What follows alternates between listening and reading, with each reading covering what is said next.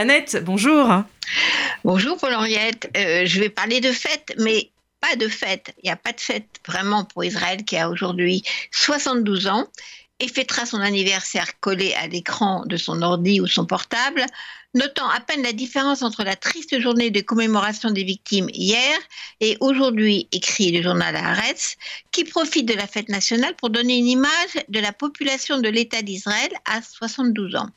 Il y a 9,19 millions d'habitants, dont 6 800 millions 6 800 000 juifs, 74% de la population, et 1 million 93, euh, enfin 1 million 93 d'Arabes, soit 21% de la population, plus 454 000 habitants qui sont sans étiquette, définis comme autres.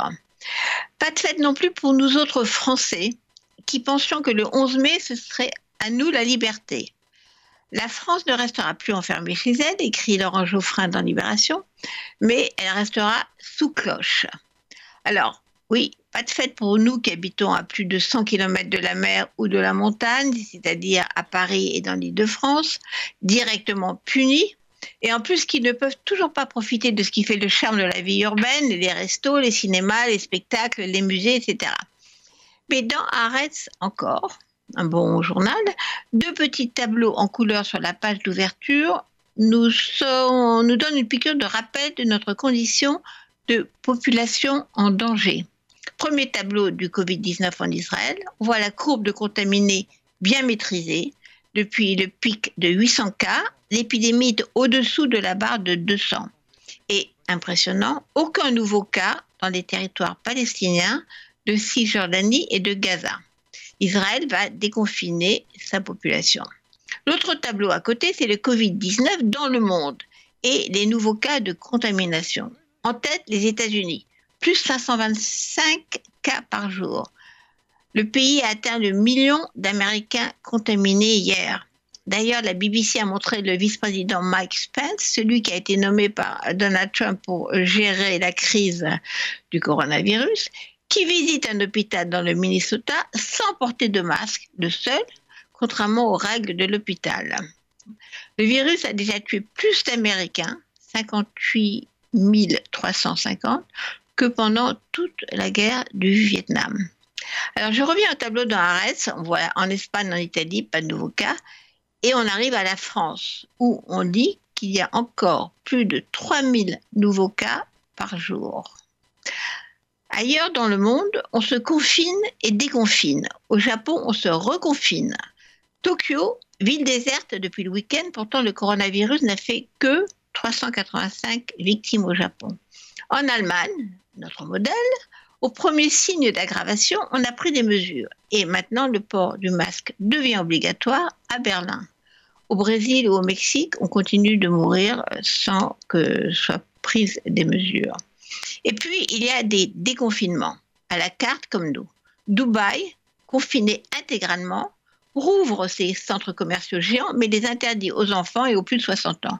Le masque est obligatoire, les cinémas restent fermés. En Angleterre, on va tester tous les travailleurs et tous ceux qui veulent être testés. La BBC annonce à partir de jeudi, il y aura 100 000 tests par jour en Angleterre. On déconfine lentement en Espagne et en Italie. L'AFP montre comment Milan prépare les métros en condamnant des sièges et en marquant des ronds rouges au sol pour isoler les passagers debout. La Suède, qui nous nargue depuis le début avec son non-confinement, vit normalement. Il est 8 heures, jour de semaine, fin avril, à Malmo, dans le sud de la Suède, raconte le journal Le Monde. Les élèves convergent vers l'école primaire Mélane, je suis désolée, où 550 enfants sont scolarisés. Les plus grands s'engouffrent dans les bâtiments de briques rouges, tandis que les élèves de classe préparatoire jouent dehors. À l'entrée, des parents restent discutés. En Suède, jardins d'enfants, écoles et collèges, mais pas les lycées et les universités, sont toujours restés ouverts. La Suède avait décidé que les jeunes enfants n'étaient pas porteurs de contamination. Il y a quand même eu tout, tout de même 2274 morts en Suède pour 10 millions d'habitants, ce qui n'est pas euh, tellement rassurant. Dans nos journaux, heureusement, encore beaucoup de reportages sur nos soignants, sur les hôpitaux. On continue à donner la parole aux médecins qui racontent le cauchemar mars-avril, quand les malades du coronavirus continuaient d'arriver à l'hôpital et qui ne savaient pas où les mettre, et qui préviennent. Pas question de revenir à l'époque préhistorique. Notre système de santé a tenu le choc, certes, mais il faut maintenant le soutenir et le consolider. À l'hôpital Beaujon de Clichy, en zone très rouge, les médecins qui préparent l'avenir pensent qu'on est dans un cessez-le-feu provisoire. Alors aujourd'hui, je repasse mon hymne de confinement-déconfinement. C'est Keren Anne, la musicienne franco-néerlandaise israélienne, confinée à Montmartre, qui chante I'm not going anywhere. Hélas, je ne vais nulle part.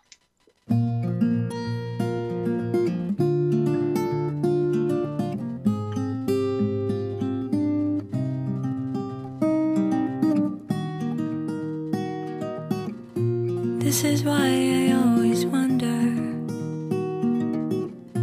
I'm a pond full of regrets.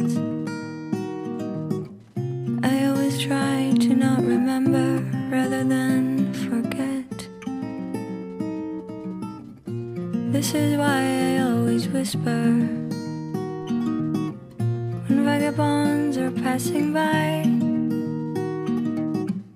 I tend to keep myself away from their goodbyes. Tide will rise and fall along the bay.